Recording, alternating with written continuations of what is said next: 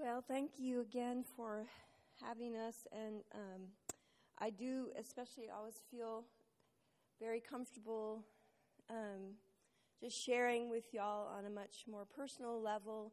You know, sometimes when we go to churches, we, we're just basically talking about the ministry, but I appreciate the fact that, that at Rocky Point, um, your interest in supporting missionaries goes beyond just um, writing a check out and that kind of thing, that your desire is to personally know the people that you're supporting and to have a relationship. So we really appreciate that because um, um, that's one area that we really uh, have a struggle with when we go there. But before I get into all of that, I I um, wanted to just say a little word about the video that y'all saw this morning.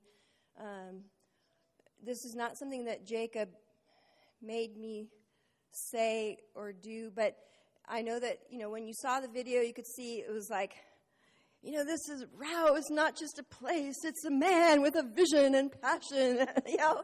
And I mean that that honestly made him very uncomfortable. But, you know, from me, from the standpoint of, of the one making the video, when I when you do something creative, you're you know, you're distilling something into a you know, a small um, synopsis, and it, it was hard for me not to for that to stand out. That that really, you know, everything that that has happened at Rao and through Rao is really because of of a man that had a calling and a vision and a passion and and that made it happen you know by the grace of god i'm not saying that it's just all all about him but i I just wanted to say that just so that, you know, he doesn't have to feel like he's, you know, putting himself out there as the man. it was me putting him out there as the man.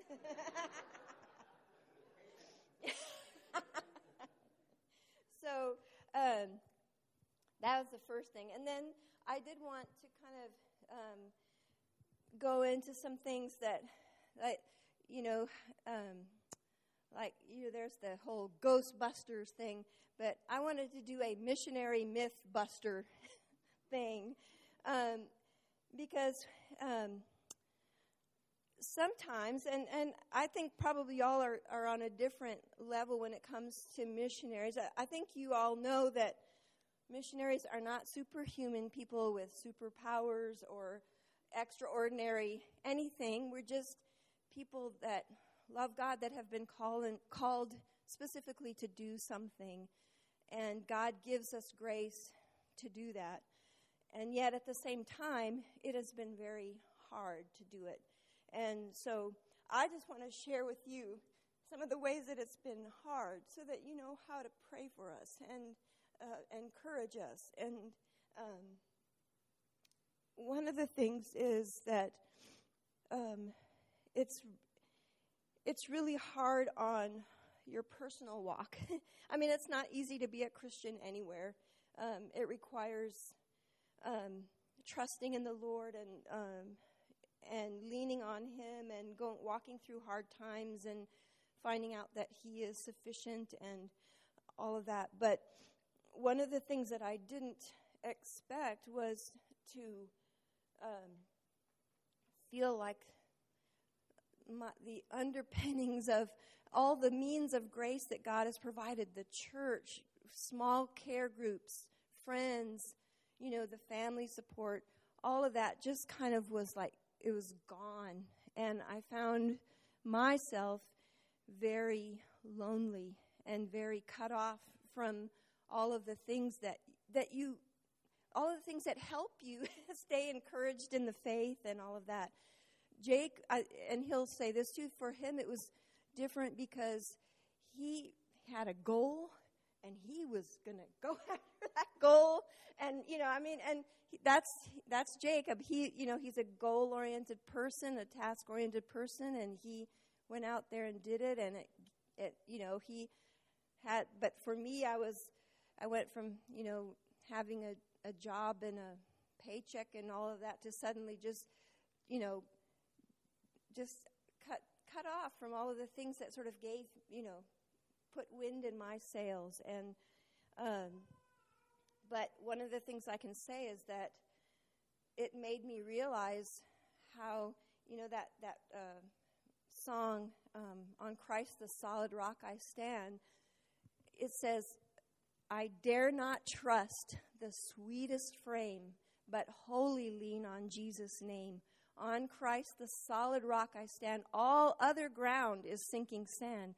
And it made me realize that, you know, having your church family around, having friends, having a care group, all of those are sweet frames that I was leaning on. And somewhere in there, you know, I, I guess I realized that I wasn't leaning as much, you know, wholly leaning on Jesus' name as I thought I was. And so having those things removed really um, opened my eyes to see that, that I needed to, to lean into Jesus a lot more than I was.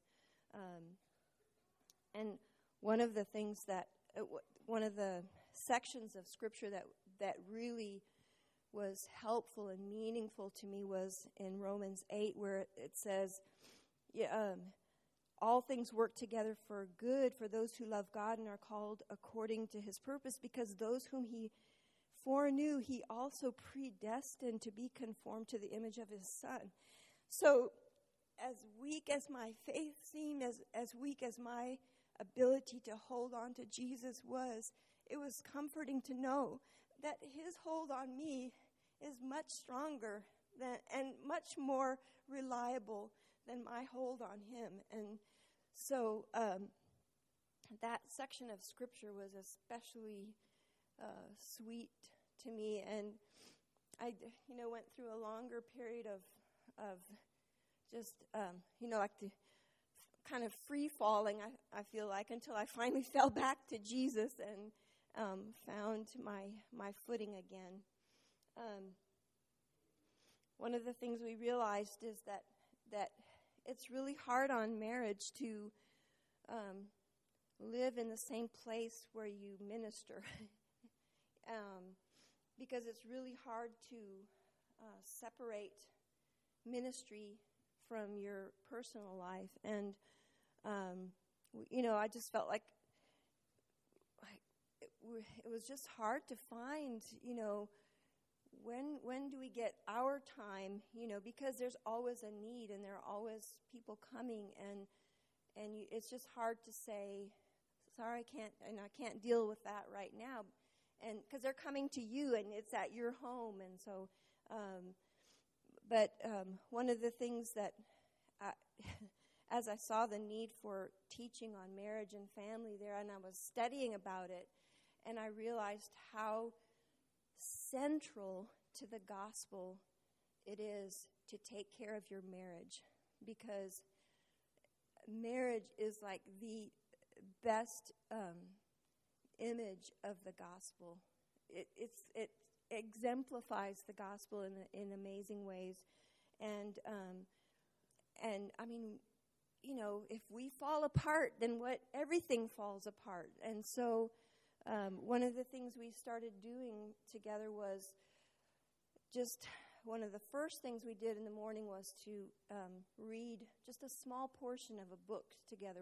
The, the book we started with was Timothy Keller's The Meaning of Marriage, and it just has you know small subheadings. And we so we didn't read very much, but we began to connect more together and, and trying to reserve like sometime in the evening we called it hammock time because we had a little hammock in the back part of where it's a bit private and just trying to to delineate you know ministry from from our our relationship. And um, so that has been that has been a, a really helpful um, direction for us.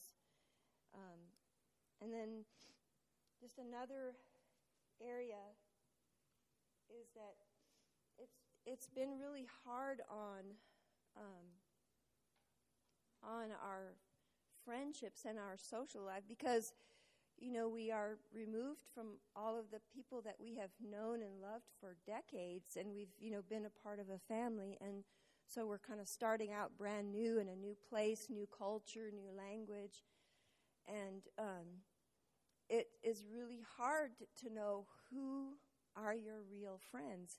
You know, when you go to a culture where the difference between the haves and the have-nots is very wide and stark. You know, you um, and and people are desperate. You know, they are in desperate situations, and they see you come, and they think, "Oh man, maybe that's my way out of this situation that I'm in." And so they come to you. But on the other hand, it's like, you know, are you, I mean, there would have been times, you know, people would come and you know, there's someone sitting under the mango tree waiting there, you know, to talk to you, and they say, "Oh, they just want to greet you," you know, and you, "Oh, that's nice." Let, you know, I'll go greet them, and then you go, and, and then they pull out their letter that says, "Well, I've got this need and this need," and and and so it just was, has has been hard to feel like, you know, how, who who are the people that have a personal vested interest in us and, and us in them and have that kind of mutual friendship. That has been really hard for us. And, um, and then even coming back to the States, you know, people change, situations change. You come back to your home church and life, you know, life has moved on without you, and people have moved on, and um, you know, you haven't been able to connect with your friends like you used to, and so it just it just doesn't feel the same. And I, think last time we gave that example of how um, you know when you go and live in another culture, if, your color, if you're a as, as an American, let's say you're blue, and you go to Uganda, which is yellow.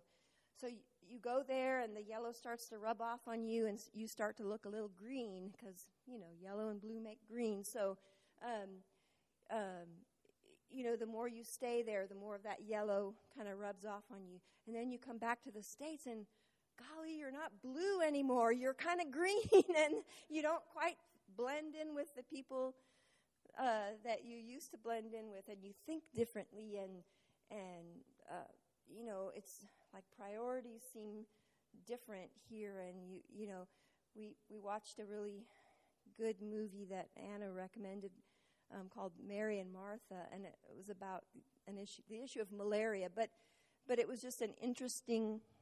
It kind of explained how we feel. Like this woman went to a, a country with her son and lost him to to malaria, and then she comes back, and all of her friends are talking about, well, I, you know, I wanted this car and I but I couldn't you know my husband wouldn't let me get that car and it had to be this car and she you know really saw that how priorities could be so shallow and skewed and and it just affects it seeing the world in other places just affects the way that you think and look at the world and and and it, it just makes you question things and so coming back you know is not always easy either there are challenges to coming back and at the same time we um, are so blessed to come. We re, we feel loved and, and refreshed here, and, and God is expanding our family um, in a really amazing ways. But um, I I'm so grateful that that God is is in all of this and that he's using even these hard hard things to really help us to lean into Him just like we would have to do anywhere. I mean, if we we're here, we'd have challenges and we have to figure out how to walk with God and, and walk with integrity and that kind of thing. Um, but I just wanted you to kind of know some of those kinds of struggles that we've been having so that you can pray for us and that that if you have, you know, wisdom in those things, or especially as Jacob encouraged, you know, just to see how important your prayers are. It's just the way God has designed and chosen to, you know, transfer His blessings and grace and all of that from one one place to another. And so, um, I I don't want to make it sound like it's all bad and you know, I know Jacob's, you know, the things that he shares are are exciting, and you know, you can't help but be excited by what God is doing, and to be a part of that is awesome. But um, you know, we just want you to see that missionaries are people too. but we do thank you that we've just felt the love, and it and it really does refresh and bless us so much. So thank you so much.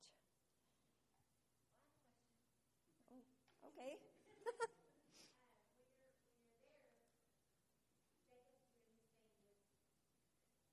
yeah. Right, right.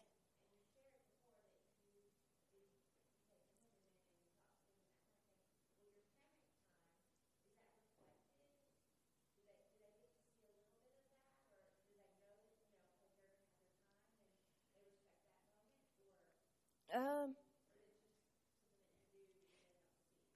I don't know if they see that or not, but um, I don't know.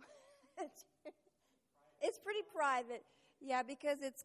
I, I mean, there've been a few times when it's like somebody's even come up to the because we have mats up there, you know, to keep out the sun and just to make it private. But I mean, if they need you for something, they're gonna come find you. So. Um, so I mean, they have seen us there, but but it is it is something that we hope to to do more. That's one of the reasons why I said I have really been seeing the need for um, like marriage and parenting teaching because they, there's just nothing like that there. And I did one session with some of the the um, church plant leaders from the Metu Mountains. We had like a one day retreat for some of them and um, Jacob did a teaching, and and then he, uh, you know, gave me the opportunity to do a little teaching about a biblical view of marriage. And I mean, I think they were just kind of like, wow, you know, it just sort of hit home to them, and they were like, I just wish that our wives could hear this, and you know, um, I there's just so much that could be a, of help to them to see you know, what a biblical marriage can look like, and not that it's been perfectly at all been modeled by us, but it is something that we're working towards, and we are talking about it more when we interact with people there. So.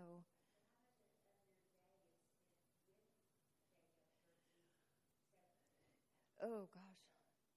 I mean, we see each other a lot because I mean, when apart from on days when he goes out for ministry and I'm at home, I mean, most of the time we, we're seeing each other throughout the day. But uh, the, the book that we're reading now is called Now You're Speaking My Language by Gary Chapman, and it's talking about, you know, the different levels of communication. And, and the first level is, is um, hallway talk. You know, we're like, hi, how, how's it going? And, you know, it's just sort of, and then, anyway, you know, there's there's a lot of just in passing, but we realized that that we were missing some of the ways to connect on a on a much deeper level, and and so and I mean there's there's a book called like the tyranny of the urgent. You know how just whatever lies before you can be, become what takes up your time, whereas relationship requires prioritizing and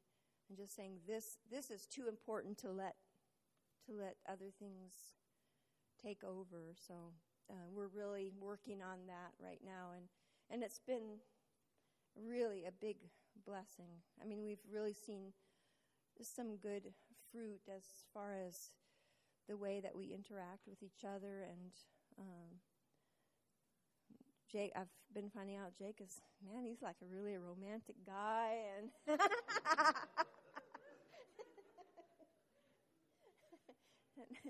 he's he's a sweetheart underneath it all.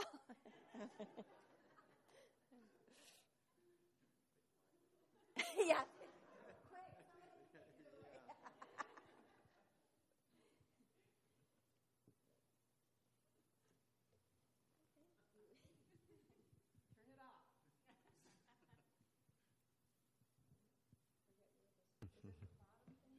You can take it with you before you go. See what I mean? Uh-huh. from the bottom of my heart, I am so grateful to have Carol there. I mean, I could not be there without it would be impossible. And I, I don't, like we've talked about, I wouldn't want to think about it because whatever we're able to accomplish, it's because we're there together.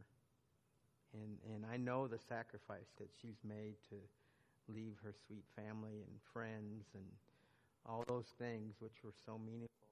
It's just, it, it means so much to me that you're willing to go and be a part of the ministry. And so, and it, and men, you know, I'm, I am goal oriented, so it's hard to pull aside and sit on a hammock, you know, and read a book or talk. When you're on a hammock, you're face to face, you know, you're sitting there talking. But it has been such a blessing. It really has. I mean, it's it things that matter. We have to be purposeful. Otherwise, me, I just, so it's been so good to do the hammock time, which is more of a kind of the end of the day catch up things. How did it go? What's you know happening in the beginning of the day? Read those sections uh, in the book and then pray together um, before we get going. And it's just been such a blessing. Um, we should have started doing that a long time ago. So you young fo- couples, start now. Start now. Uh, we can recommend at least two good books, and I'm sure we'll get through uh, quite a few Yeah. more. But it is so important, you know. Uh, and I, it, if we were here, we'd need to be doing the same thing. It's not just that we're there, but it is really it is a challenge to live in your place of ministry because you're, it's not like it'd be like Pastor Hinesley living here at the church, basically you know, and that would not work very well. You think, oh, you can't do that. But, you know, it's, you do what you do when you need to do it. And so that's what we need to do. So, and so you just have to think about purposeful ways of how we can work that out. and so that's what we're working on. And so you can pray for us and all that as we continue to look at things and reevaluate and so forth mm-hmm. like that. I know, and we've talked about it a few times in some of those really desperate, sad, you know, difficult times that, you know, the first way we know that the Lord will, I mean, the enemy will attack us is to try to divide us. Because if he can do that, we're not going to be effective there or here. So you can pray. That can be on your prayer list, our marriage, that it stays strong and we're focused on each other and we can be a witness of what the church and the body of Christ are supposed to be in relationship. So that's, yeah. Um, and, you know, as I thought about, you know, something more of a personal thing, I, I- I- from my side of it is I wanted, there's a lot of things that I could share with you, and it could be more, a lot of things in general or zero in on maybe one thing, and I've kind of chosen that latter thing.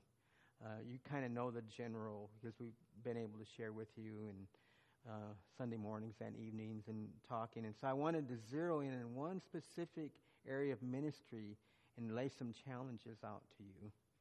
Um, and right up front, I want to say I want to challenge you to adopt the Aringa tribe as a people group that you will specifically pray for as husbands and wives and families, as a, as a church, that the gospel would penetrate this tribe. As I mentioned this morning and other times, it's an, considered an unreached people group. Um, it's, it's a strong, strongly Muslim, majority Muslim people, but God is doing a work of grace there. And as I was exhorting you this morning, you must also help by prayer.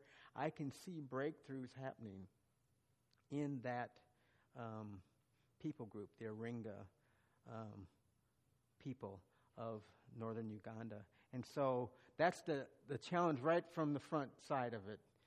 Adopt them as a church and as a family, as individuals to say, we're going to commit to this people group and to pray. Because there's, there's 6,000 people groups, 6,000 plus, depending on how you number it, people groups and, that are considered unreached. And of course, unreached in missionary terms uh, means that there's less than 2% evangelicals in that, in that uh, tribe of people. There's like about 560 some thousand Aringas. So less than 2% um, are believers. And we're focusing on taking those that are believers and training them in the Hall of Tyrannus and going and strengthening up church leaders. And so, primarily in the beginning, is we want to strengthen the church there because, as I said this morning, I think we're on the cusp of a breakout there of God just opening hearts up. And I wanted to use one specific um, trading center. They call them, they're little towns, but they typically call them trading centers there.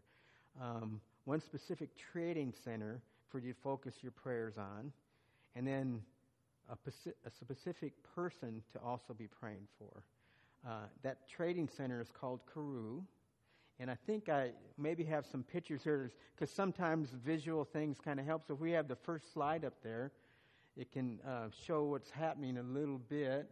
But Karoo, Karoo um, is interesting in that you, it, the Ringa people are from a district called uh, Yumbe.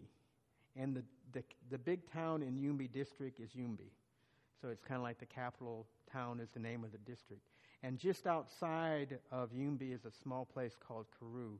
And about two and a half, maybe even three years ago, we were driving from Arua uh, to Moyo, and so you have to drive through Carew and Yumbe. And I asked Charles, who is our um, um, man that we really work with uh, closely in Yumbe, I said, Charles, of all the places in Yumbe district, because we know it's a Muslim district, of all the places in Yumbe district, which is the place that's the strongest of the strong places where Islam is? In other words, a stronghold of Islam. He didn't even take a breath and he said, Carew. Carew. And so we began praying. Here's a picture of one of the first the uh, meetings I had with imams and sheikhs in Carew. And so two, two and a half years ago, we started praying that God would open the way for that to happen. And so since that time, God has been opening the door for us to do ministry in Carew amongst imams and sheikhs. If we could have the next one and tell a little story with this. So there's one of the one of the imams and sheikhs. Look at the way he's listening to the word of God. I don't know specifically what I was talking about at that moment, but this is in Carew, one of the imams there in Carew, listening to the Word of God. And to, to, to tell you how significant this is, in Yumbe district itself, in 2006, they had killed two American missionaries. And you couldn't really, everyone feared to even basically go and do any type of ministry in, in Yumbe. That was in 2006. This is 2000, um, I think, 16 when this picture was taken.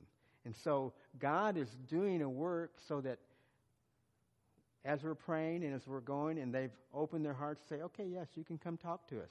The next one. So um, here's, here's more of them listening. It was just a hall that was maybe half as wide as this and maybe 30 feet long.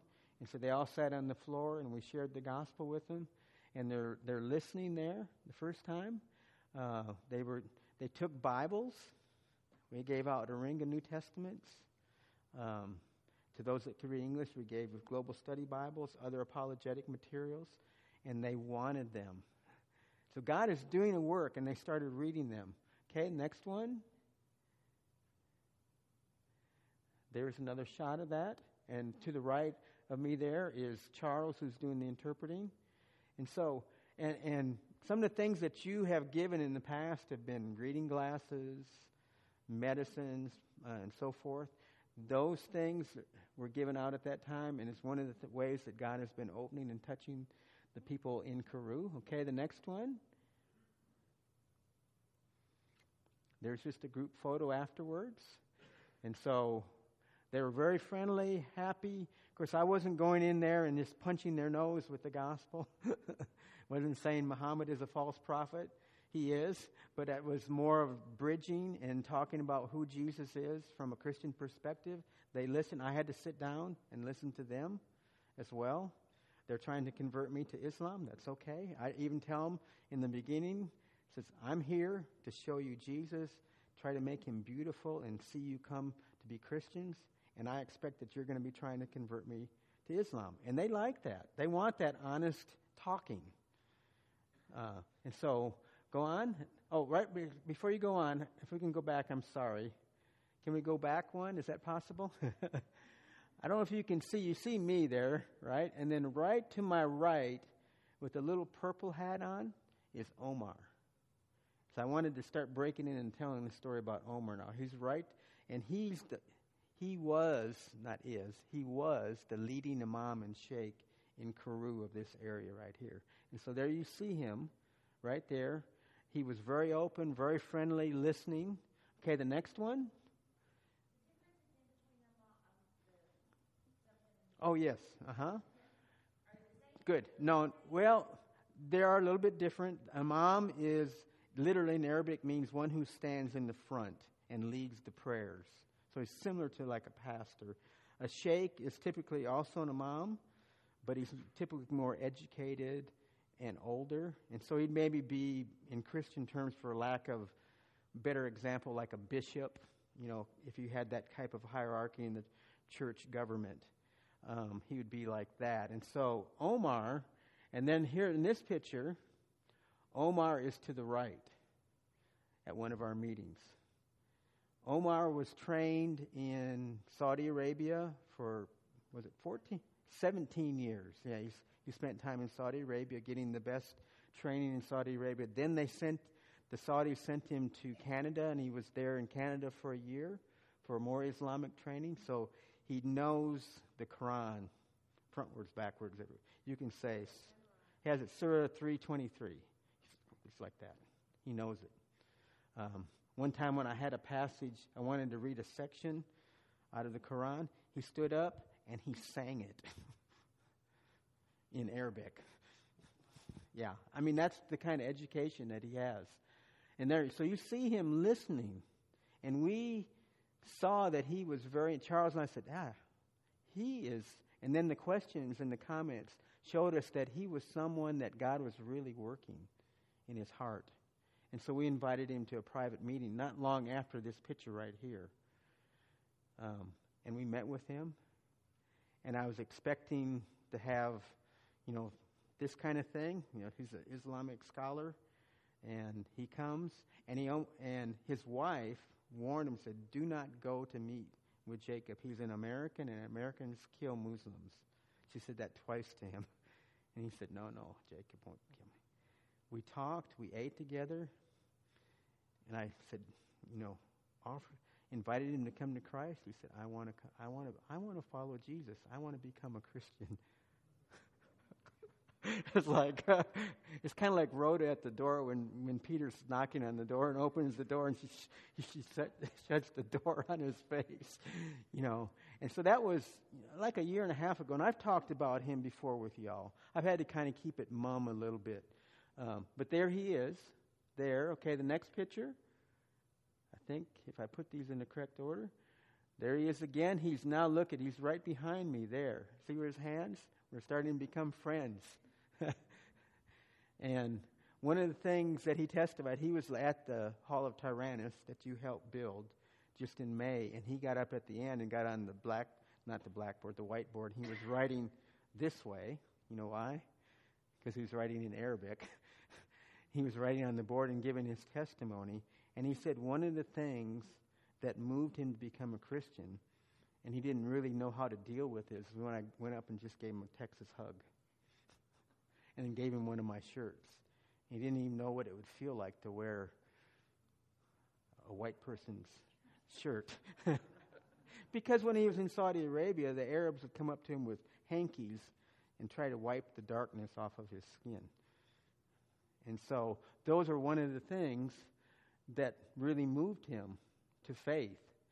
And so the next one, I think we, if I might have in the next one where it's actually shows him in a more recent picture. This is Omar just uh, like in May, I think that picture was taken. You see how he's beaming?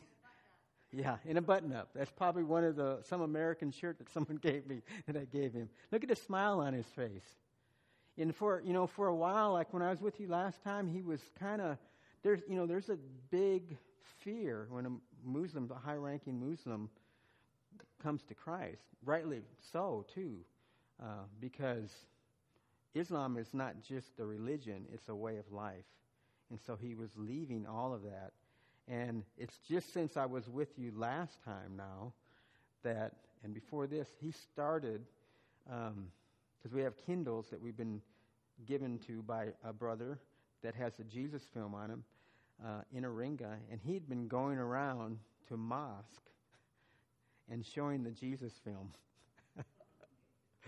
And of course, and if they try to argue with him, he just talks to him in Arabic, and he says, says Jacob, they don't know the Quran very well. And I'll just argue. and, and, even because of the things that are happening, um, envoys were sent from Saudi Arabia and Egypt and Pakistan, and he would just argue with these guys in Arabic and pretty much shut them down because he's that good. And I, when he came to Christ, I said, Omar, I think that you're like an apostle to the Aringa people, that God is raising you up. For the longest time, he, he didn't really want to come completely out, though. And we had one finally, I think it was in maybe December, we had a good sit down talk. And he told me why. I said, I don't really want to let people really know that I'm a true born again Christian because then I won't be able to go into the mosque and show the Jesus film. And so that was his thinking. I said, Well, and he said, I, I think I'm able to reach more people. And I said, Well, maybe that's not the case, Omar.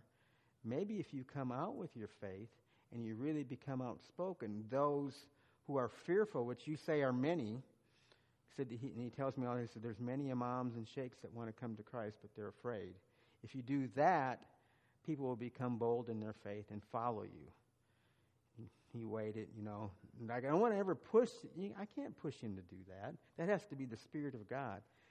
And he did, has done that now in the last couple of Imam Sheikh meetings. Says, I'm a Christian. I'm a believer. And Christ and he said, Jacob, you know what? Now people are, I'm able to talk with people even more now. Um, and so there he is, Omar, a testimony of your prayers.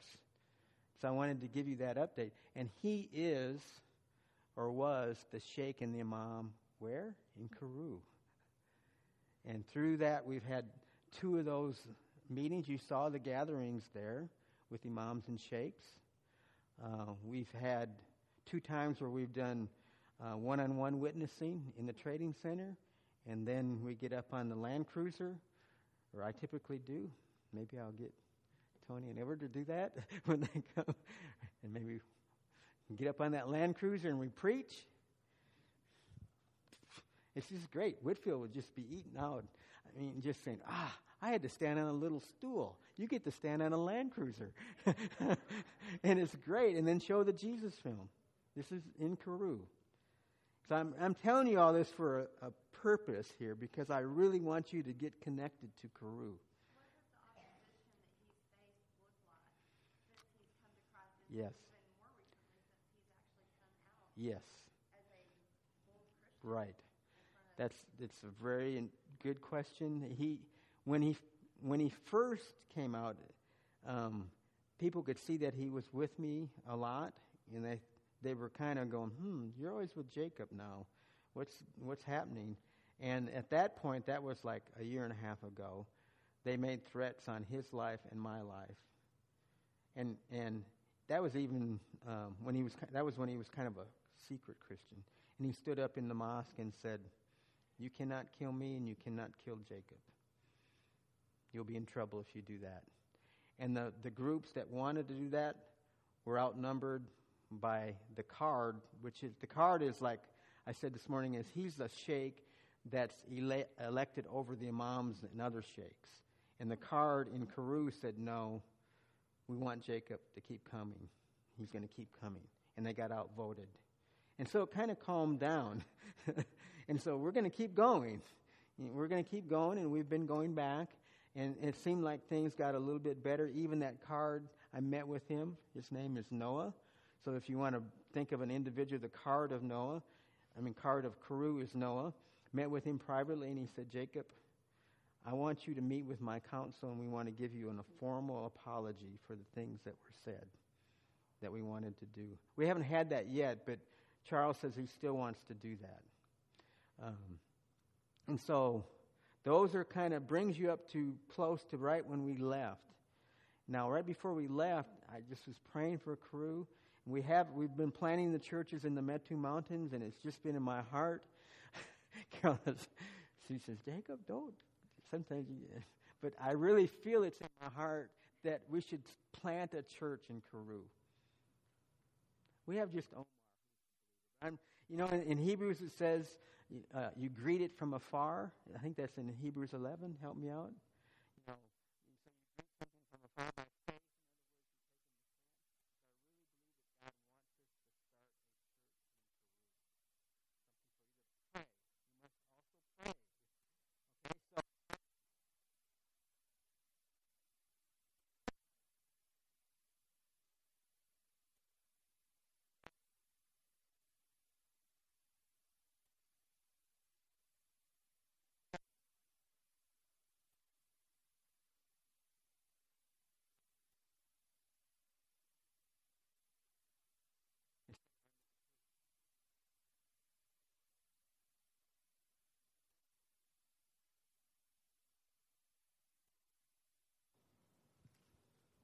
And so um, it, it, it, changed because when I, I talked to Omar about it, I said, I think we want to plant a church there. And he said, yes. And so I said, Omar, would you start looking for land that might be available around in the area? He looked around. No one wants to sell land to the to the Christian. Um, and then he said, he's you know he's my age. He's 61 or 62, just like I am. And he has a bunch of personal land. He says, Well, Jacob, I'm just going to, uh, you know, we'll, I'll sell some of my land. It's mine, I can do it. And as soon as that word got out, um, the Saturday before we left, um, his wife called him when he was out and said, Don't come home. There's three people here that I'm very suspicious of. I think they've been sent to kill you. So don't come home. So he spent the night in the bush. And then the next day called and she said, No, don't, because they're coming around and uh, there's people here, which I think, cause now his wife is, quote, on the secret side of the one who said, Don't go, is, is believing too. And she said, Don't come. And so then Monday we were driving to come here. I met him in Yumbe and I said, You can go and stay at RAU. So I sent him back to our place, and he spent a week there uh, until things kind of calmed down and these people left, and now he's back there. So I say that all to you to be praying because I hope that when we're back, we're hoping to be back in February um, to report to you that maybe we have land at least purchased there and uh, we can meet underneath the tree on the land if we need to in the beginning. And because I, I just think that's another step that we can take. It's by faith. And so I'm I haven't really shared that with anyone and there are people here in the state. So you're all the first to, to just stand with us in prayer. That's what we need is for prayer. Because that's what breaks down the strongholds of the evil one. So Kuru, think of Aringa people and Kuru, amongst there. There's other places where I believe God is going to um, establish churches. There's really just one good, strong church in Yumbe Town, and that's the one that we're working with, Charles's church. Um, that there's going to be many. Yes. Um, it takes us about an hour and 30 minutes. Omar lives in Kuru. Yeah, that's where his home is. So he's in the midst of it right there. Um, and so, and pray for Omar. Pray for his family. Um, pray for our brothers, our Ringa brothers that we work with. They're on the front lines. I get to go back, and there's I do have there's a little bit more fear for them to try to do harm to me than it is to one of their own people. Um, just because even like you remember in in in Acts Paul appeals to his Roman citizenship, and they couldn't, you know, there's there is some great blessing in being an American there because they have all these ideas that there's drones everywhere watching every step I'm taking. I don't mind throwing that out there either. when you when you all come, I have cameras around the place. They're fake, but they're cameras, and I have the little um, the little solar lights that you put along the sidewalk that change color. I have those on the top of the house. Everyone thinks that we have just top security there. Let them keep thinking that too. and so there's a there's a. I'm just saying that not that they won't try it because they have threatened to do something to me too, but it, that'd be more covert. Omar is in much more danger, and Charles, who I work with really closely. Those guys are, you know, and I never want to do. When I went to Pakistan, one of the things that the team leader always says, don't make it more difficult for the believers here when you leave. Don't come here and just, oh, I'm going to do whatever I am for Jesus. Because you get to go. They're there on the front lines. And so I want to always be aware of that with Omar, too. But Omar is zealous. He's, he's, he's a dear. I, I wish every one of you can meet him and just hug his neck. I love him to death. He's, he's a, a and I really believe he is like an apostle because he has still a lot of respect I mean, when he was in these imam meetings that you saw pictures and said, I'm a Christian, they were all, they were not happy. not happy at all. But they know if they try to argue with him that he'll just, he's kind of like a Paul that way too. He'll use the Quran and, and, and he's, and we're helping him learn English. So he's getting English down better so he can have more study materials uh, getting things in Arabic, and so he knows Arabic just like the back of his hand. He knows Swahili like the back of his hand. He knows Aringa like the back, and he's and he must be a linguist because he's learning English just rapidly too. And so he's studying, he's studying, he's studying all the time. He's had some health issues, so you can pray for his health a little bit. Um, but that's just kind of what I wanted on a personal note as far as the part of the ministry that I wanted to, to share with you and we're so excited about people coming. Yes.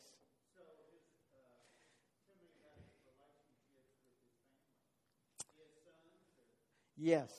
He originally had three wives because they typically, as a Muslim and a man, um, and he's married just to one right now.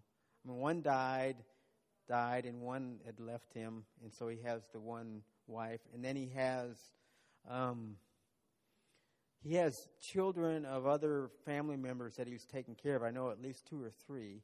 And I met one of his daughters that looks to be about 17 years old, uh, and then his wife. And they're all because of just just loving on them. They're pretty much. And I asked him, I said, "Well, Omar, is your family with you?" He said, "Yes, they're with me now. They're with me." You know, but and and for whatever reason, you know, they weren't there and they didn't harm his wife. Uh, they were out for for him, um, and that's going to be there. What? I think he's. He said he's the same age as me, and we talked. So I think he's sixty-one, going on sixty-two, like I am. Yeah. So Omar, pray for Omar. So that's the specific part I wanted to. And then if you have questions, yes. No. Kuru is K U R U.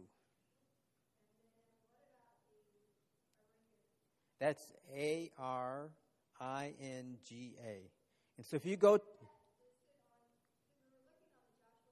Mm-hmm.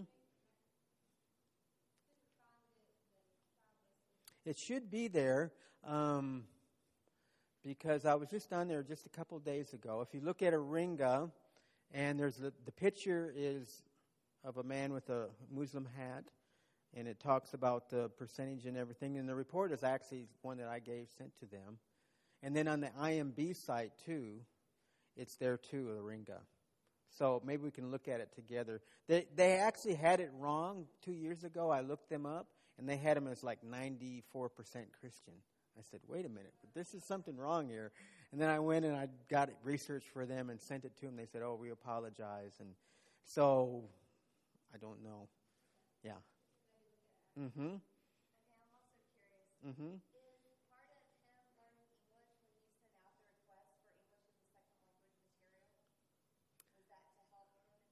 Not specifically for him. That's for the when we're having these imam meetings. They're always giving requests. One of them is for agricultural training, and the other thing is um, for learning English. And I was just telling them, we're still looking. I did find some books and so forth. I, I gave the. I said, well, we'll try to do that if you'll let us use have a Christian teacher and Christian a curriculum to help you learn. And so they said, yes, that's okay. So we're still, that's one of the things working in process too. Uh, if you all have help in that, we need someone who could really come and do that. Teach English as a second language.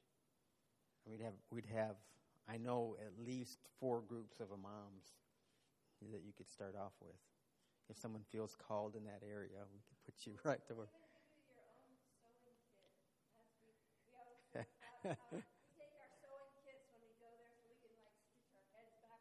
Yes. That's our inside joke. we don't say that out, but we when I, when I invite because I invite my coworkers to kind of come alongside different ones. I said, "Come on, we're going to Yuma." They said, "Okay," and I said, "Bring your sewing kit." yes,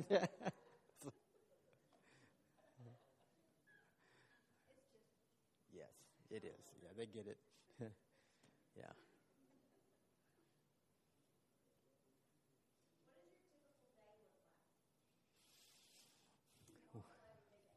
Um, well, yeah, no, it's very.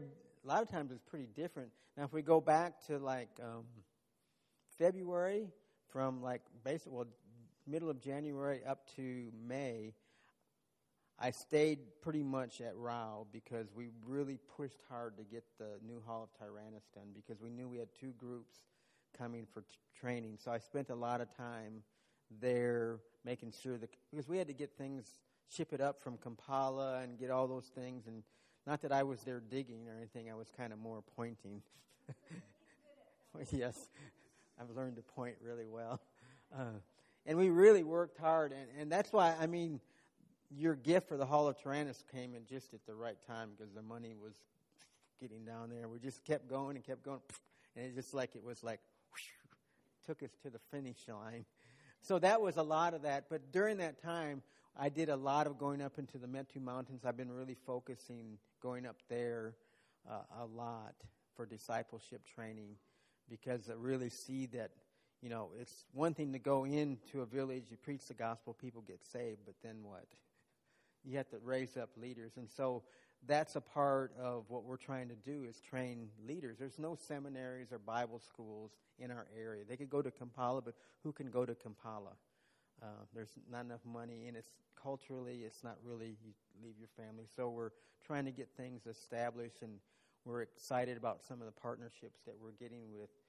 I don't know if you've all shared with them, but we're we're working already with uh, David Sills and Reaching and Teaching um, that uh, has a curriculum, a nine module curriculum that that pastors go through for three years, and so we're partnering with them and bringing teams to come teach that and bring groups of 30 to 40 through at a time to get that kind of training.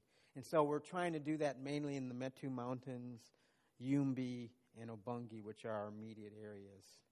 Um, and so that was kind of the thing. And now when we come back, you know, I'm going to be gearing up and f- trying to facilitate, get ready for your team that's coming, and um, and more. I wanted to be doing more outreaches, working on the um, the Kuru thing, get right out there in the front. I want to meet with some of the imams and sheikhs that are really opposing that and and try the more diplomatic approach in the beginning if possible.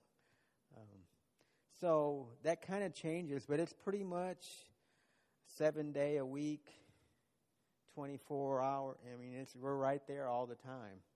Um, and so it's nice to hear. I was I was going to add too that I I personally think that Jacob does like the work of three people because because you know, I mean, he does a lot of stuff in the construction of buildings, and you know, uh, coming up with a plan and then making the plan happen, and um, and then you know, we because our our compound has 17 acres and it's and it's become a an agricultural demonstration plot, and so he's you know in, vitally involved in that as well. Not as much now that um, Emma is. That's kind of his thing, and and Jacob you know probably does just they they communicate together and come up with a plan, and then and then it's it's worked out from there. Um, but you know, then he's also doing ministry into Metu, and the thing with so to me, he's you know he's doing a lot of of different things. So his day is always very busy, and mine is a little more. So we need the hammock time. Yeah. For my physical. it's so funny because where where he sits on the hammock and where I sit, he can kind of peek over the thing, and sometimes I have to say, "Quit looking over there," because he's like, "Oh, and I need to do this." Pray for me, y'all. I can't help it. so, um, what about it- you? Yeah. well, yeah, and I mean, you know, mine is more just.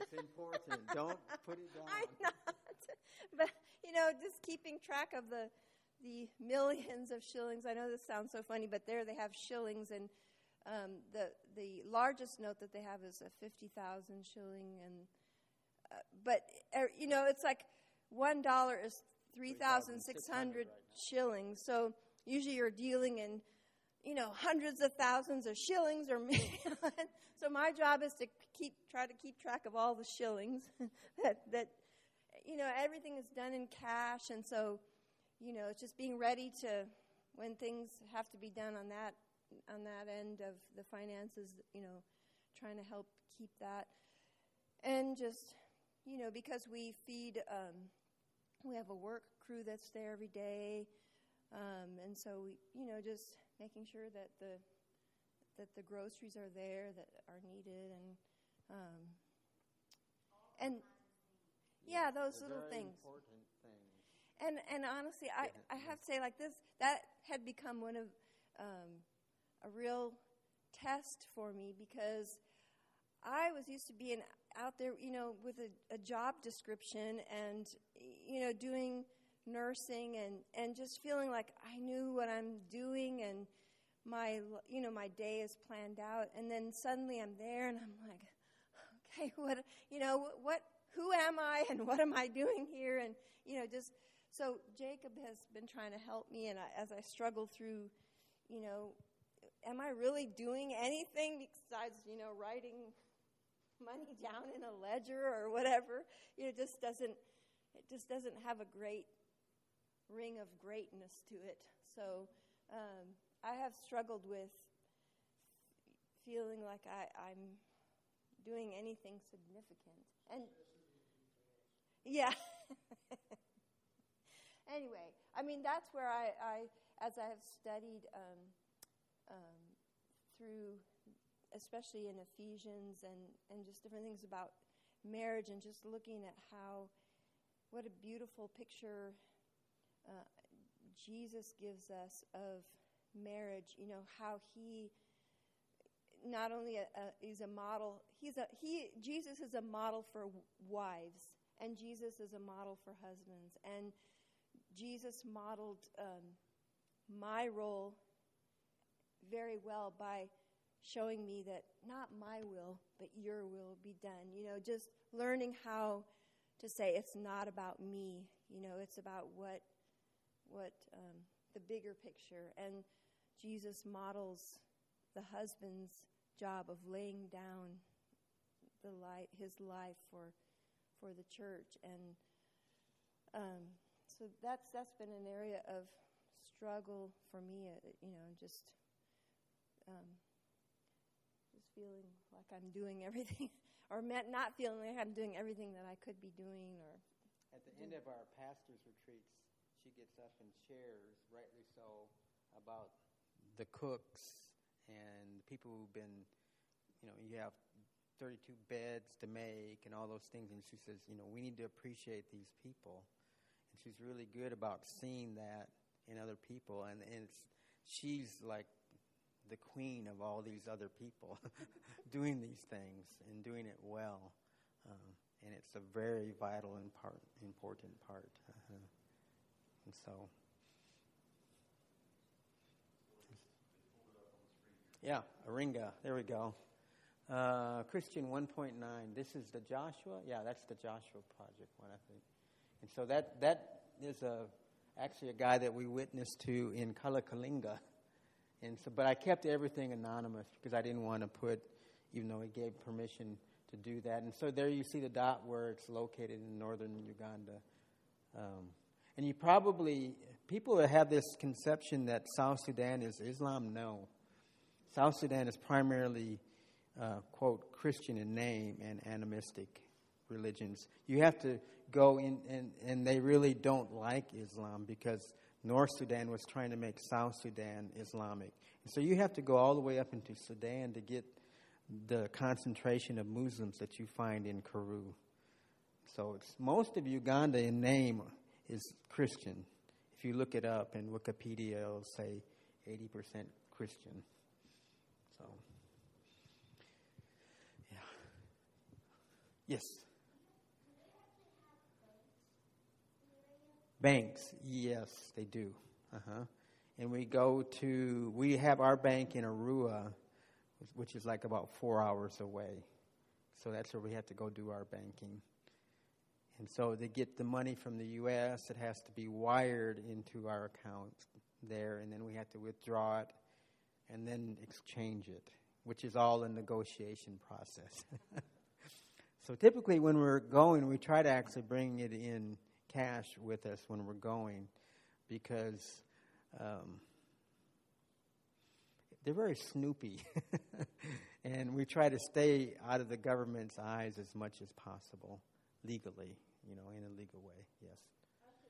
Sometimes it it feels like, you know, when you when you exchange, you know, several thousand dollars into shillings, you know, you have got a big bag full of money and 3.6 million shillings yeah. for $1,000. So, you know, you almost feel like a a drug dealer. A drug dealer with your, your duffel bag of money.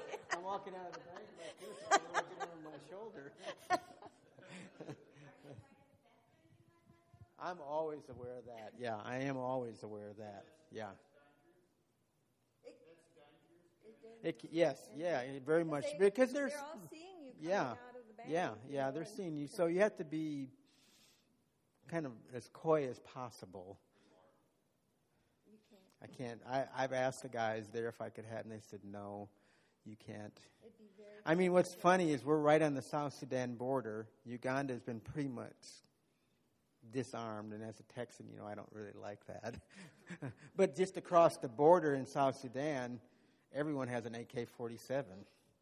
I mean, that's what we heard when we when I woke up this morning. It's just like popcorn, pop, pop, pop, pop, pop, pop, pop, every, you know. And so, and the borders are quite porous. yeah.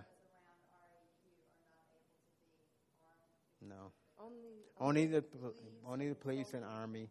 We do have brothers that come at night that are like trained SWAT wise that come with AK-47s, and we're watching there at night, so you feel okay. Yeah. Yeah. Yeah. Yeah. I mean, I could sneak and probably get away with it, but if I got caught, I'd be kicked out of the country. And I don't want to do that. I don't want to do that. Yes.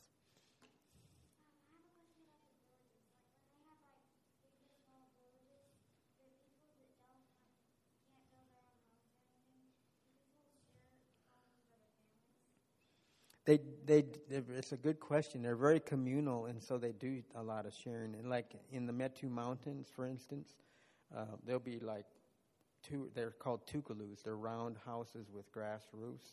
And so you'll have three or four or five, five together, and there'll be kind of an extended family unit that stays together.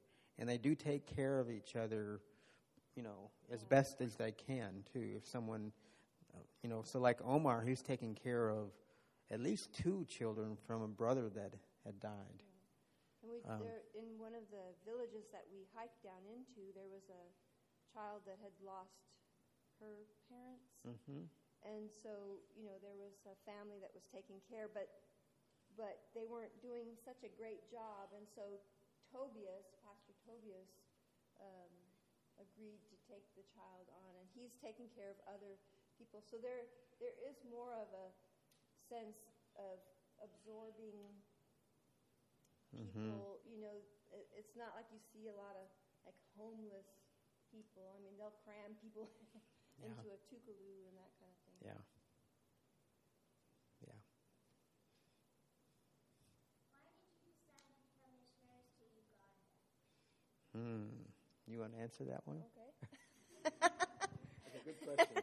we didn't think we were going yeah. to go to Uganda. Right. Initially, because I grew up in India, my parents were missionaries in India, and and then Jacob had, as a single guy, had gone to India several times, and we just thought, oh, it's a natural thing. We're gonna be we did we missionaries. yeah. Yeah. As we got married, and like six months later, we sold everything and just took off to India and realized that that wasn't going to work out. Um, they we couldn't get a visa, so we came back with our tail tucked between our legs, and um, then we ended up raising our family. And then our oldest son graduated from college, and his professor had taken him on a trip to Uganda, uh, a mission trip, and our son Josh said, Mom and Dad, you have got to go to Uganda. It is so awesome.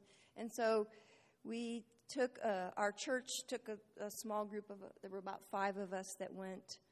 And there was something that happened at that point that awake, you know, awakened in our hearts and especially in Jacob's heart. Um, and it just, through a series of events um, and ch- chance meetings, um, that we ended up having an interest in northern Uganda, where there's really there are, at, at that time there really aren't weren't any other missionaries up in that area, and not many groups that went up to that part because it's remote. The roads are bad. It's hard to get there. There's no electricity. There's no this or that, and so and that was the area that Jacob was especially interested in because um, that was when when the Lord saved him. That was the thing that stood out as he wanted to go where where the gospel was not real really there. So um, it just was just the way God. We can get it in Moyo. Yeah, we get it in our town, Moyo, which is like five miles from us. They get. He asked if you can get petroleum like gasoline and diesel and oil, and, and diesel's a lot cheaper, so that's why our vehicle we got a diesel vehicle. It's easier to get. hmm Well, I don't know. We may be taking up our time, have we, Tony? Or yeah. Okay.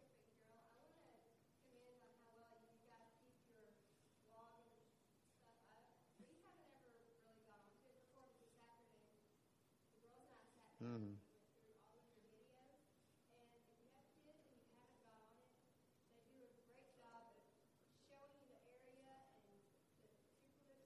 Tukaloo's, uh huh, uh huh. Thank you, Thank you. Thank you.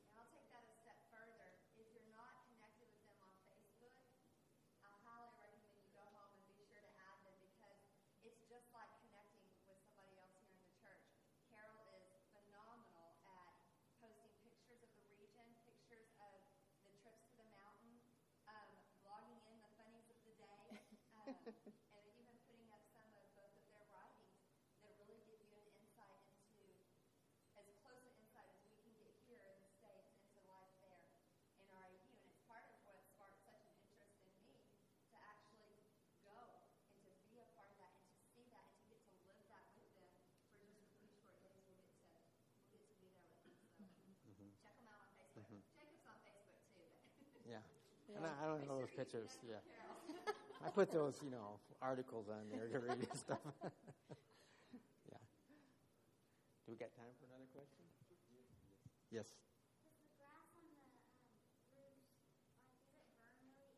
Oh, yes, it does. Yeah. That's a, one of the most dangerous things about them. Yeah. yeah. We've Yes. Yes. Just I mean yes. just very recently one of the pastors of in the Metu Mountains, their home burnt down and they lost everything. Everything. It just takes one little Spark flying through the air, and lands on there, and can burn down. So yeah, it's very, Yeah. very. Um, it's not. It you know we when we take pictures of tukalus, it's just so quaint and you know interesting, and I love I love tukalus. They're they're a fun subject, but they're not fun to live in because you know the termites get into the Bugs and thatch and, rats bugs in and rats and snakes and you know it's just it's not fun. And the, you know if they if when they start to deteriorate when it rains the rain leaks in. And so you know it looks cool but they're Makes a not nice picture, it makes a nice picture but they're really not that nice to live in so.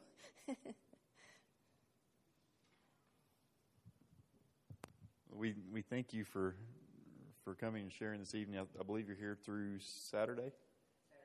Saturday morning, and you're joining us Wednesday night, perhaps. Okay.